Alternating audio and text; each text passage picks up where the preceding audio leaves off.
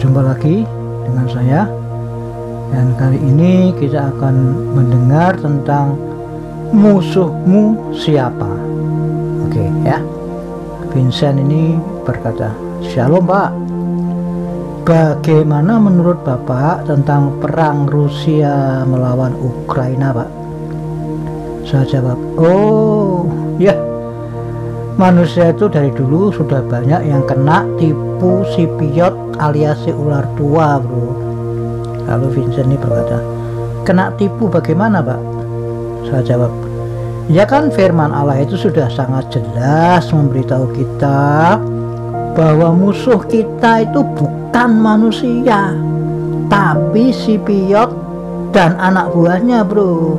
Nah kenapa kok tidak mau percaya? Itu loh ya kan? Lalu Vincent berkata oh gitu lah ayatnya mana pak? Nah saya jawab. Nih ya dengarkan ya. Efesus 6 ayat 12 demikian bunyi firman Allah.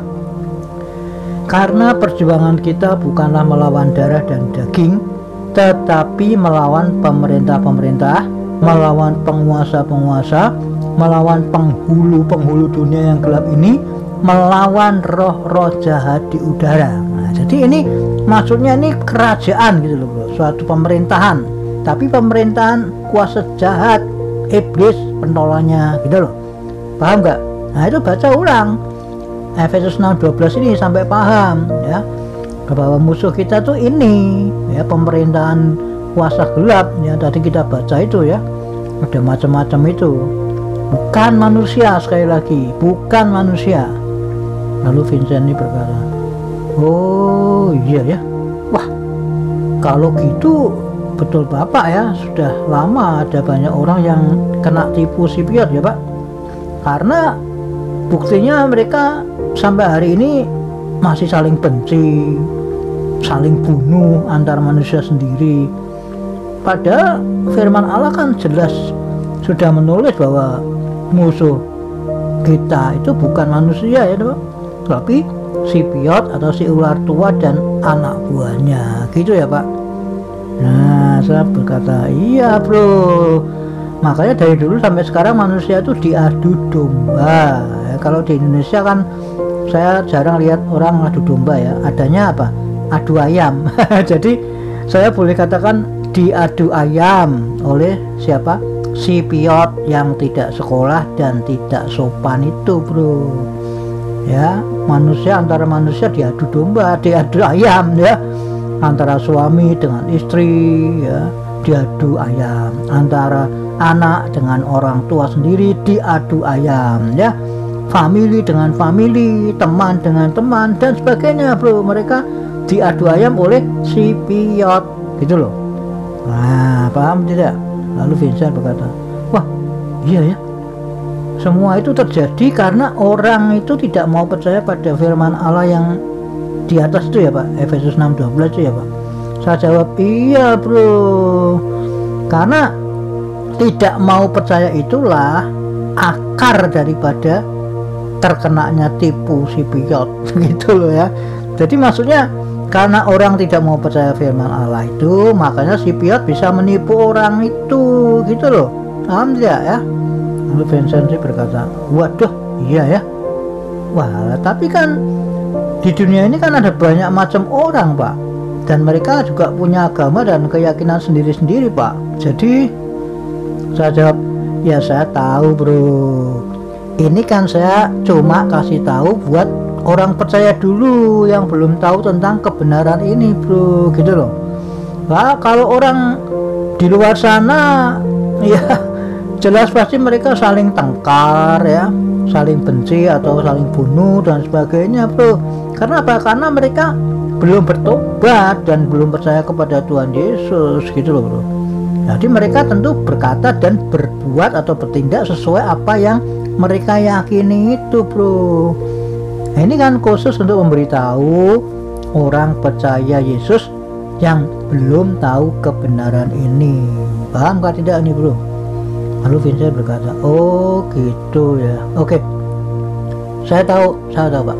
Oke sekarang saya mau tanya pak, kenapa zaman dulu atau zaman perjanjian lama itu orang percaya atau umat Allah dalam hal ini umat pilihan Allah waktu itu kan orang Israel Pak? Kenapa kok perang Pak? Ayo. Nah saya jawab oh iya kalau zaman perjanjian lama itu musuhnya adalah orang beriman eh musuh orang beriman itu adalah orang di luar bangsa Israel bro. Beda ya. Makanya pada perjanjian lama zaman perjanjian lama Abraham perang. Padahal Abraham itu kan disebut bapak orang beriman ya. Tapi perang kan? Musa juga perang. Ada Musa ini kan disebut-sebut sebagai pemimpin bangsa Israel yang membebaskan umat Israel dari perbudakan Mesir ya. Itu juga perang kan Yosua penggantinya juga perang. Daud apalagi ya sering perang itu wah. Dan sebagainya itu semua perang bro pada zaman perjanjian lama. Bahkan Nabi Elia itu loh Nabi Elia menyembelih 450 nabi-nabi Baal bro. nah ini ayatnya ya saya kasih tahu. Biar bro tahu ya. Di dalam satu Raja-Raja 18 ayat 40 demikian bunyi firman Allah Kata Elia kepada mereka, tangkaplah nabi-nabi Baal itu. Seorang pun dari mereka tidak boleh luput.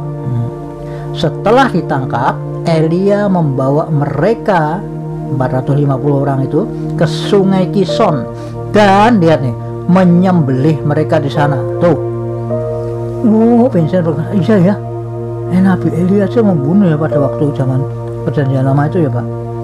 Jadi zaman perjanjian lama itu memang musuhnya adalah manusia di luar Israel ya Pak. Saya jawab betul bro. Itu jadi beda. Kalau zaman perjanjian baru musuh orang percaya atau musuh orang yang beriman kepada Yesus sudah bukan manusia siapa pun lagi bro. Sudah beda. Jangan disamakan ya. Musuhnya siapa? Zaman sekarang zaman perjanjian baru orang yang percaya itu musuhnya siapa? Musuhnya ya tadi. Efesus 6 ayat 12 tadi itu ya. Si Piot atau si ular tua dan anak buahnya bro. Nah ayat tadi makanya harus dibaca ulang sampai paham bro. Lalu Vincent berkata oh gitu ya ya ya ya. Wah kalau gitu orang percaya tidak boleh bertengkar dengan siapa pun ya pak. Saya siap iyalah bro. Kalau ditengkari atau dibenci atau dibunuh maksudnya nah itu bisa saja terjadi. Tapi untuk orang percaya bertengkar membalas yang jahat dan sebagainya jelas tidak mungkin tidak bisa bro. Karena itu melanggar firman Allah. Karena kan sudah ada firmannya yang mengajar itu bro. Gitu loh. Paham tidak ini? Lalu Vincent berkata oh iya ya. Jadi kalau zaman perjanjian baru ini misalkan ada orang percaya masih bertengkar masih membenci atau membunuh orang lain maka itu dosa ya pak. Saya jawab iya bro betul. Ya karena apa? Ya karena melawan atau melanggar firman Allah bro. Kan di 1 Yohanes 3 ayat 4 sudah ditulis jelas itu. Artinya dosa adalah orang yang melanggar firman Allah. Nih ya 1 Yohanes 3 ayat 4 saya bacakan ya setiap orang yang berbuat dosa melanggar juga hukum Allah. Sebab dosa ialah pelanggaran atau melawan hukum Allah. Nah jelas kan? Nah, lalu Vincent berkata oh iya ya. Andai kata pak andai kata ya, terpaksa. Ya dalam kondisi terpaksa lalu membunuh orang bagaimana itu pak? Saya jawab Ya firman Allah kan tidak mengatakan kalau terpaksa maka boleh membunuh bro.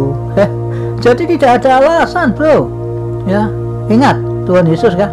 Ingat kah? Ketika Tuhan Yesus difitnah, dimaki, dihina, dipukuli, dicambuki, bahkan disalibkan. Meskipun tidak bersalah loh bro itu. Tuhan Yesus itu tidak bersalah. Makanya kan waktu itu yang siapa itu? Gubernur apa siapa Pilatus ke siapa yang mengatakan tidak aku dapati salah apa-apa.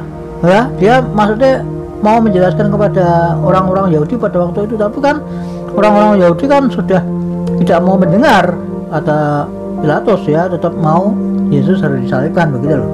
Nah sudah dibegitukan Yesus tidak bersalah tapi sudah dibegitukan rupa Tuhan Yesus tidak membalas atau mengutuki. Ya malah Tuhan Yesus itu berdoa buat mereka yang berbuat jahat itu bro. Nih ayatnya ya. Saya bacakan ya. Lukas 23 ayat 34 demikian bunyi firman Allah. Yesus berkata ya Bapa ampunilah mereka sebab mereka tidak tahu apa yang mereka perbuat dan mereka membuang undi untuk membagi pakaiannya. Jelas kan bro. Lalu Vincent berkata oh iya ya. Jadi tetap tidak ada alasan apa pun ya Pak.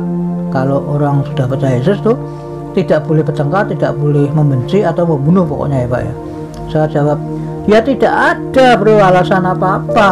Tidak ada firman yang menulis kecuali terpaksa tidak ada. Boleh membunuh kalau terpaksa tidak ada bro. Cari aja ya. Tidak ada. Itu bro tahu pernah baca kisah Stefanus? Tidak di kisah para rasul tuh nah Stefanus itu juga mengikuti contoh Tuhan Yesus bro walaupun dia apa namanya dibenci, difitnah dan sebagainya sampai ditangkap, diadili ya. Lalu di pengadilan itu Stefanus juga berani ya, tetap tidak takut ya, tetap dia memberitakan kebenaran atau memberitakan Injil. Tapi orang-orang yang ada di situ yang tidak mau bertobat, malah apa? Malah menyeret Stefanus, marah, ya. begitu rupa dengan Stefanus lalu melempari Stefanus sampai wafat loh. Nah, namun Stefanus tidak membalas. Nah itu loh. Ini kan artinya Stefanus benar-benar mencontoh Tuhan Yesus ya.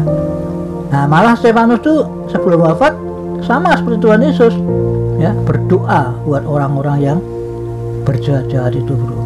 Ini ya, bacakan ya di kisah para rasul 7 ayat 59 sampai 60 ya.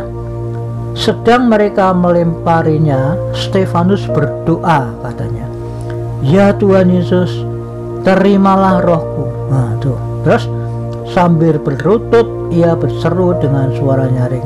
Tuhan, janganlah tanggungkan dosa ini kepada mereka. Nah, ini doa pendek ya. Memang dalam kondisi dia mau mat, mau wafat toh.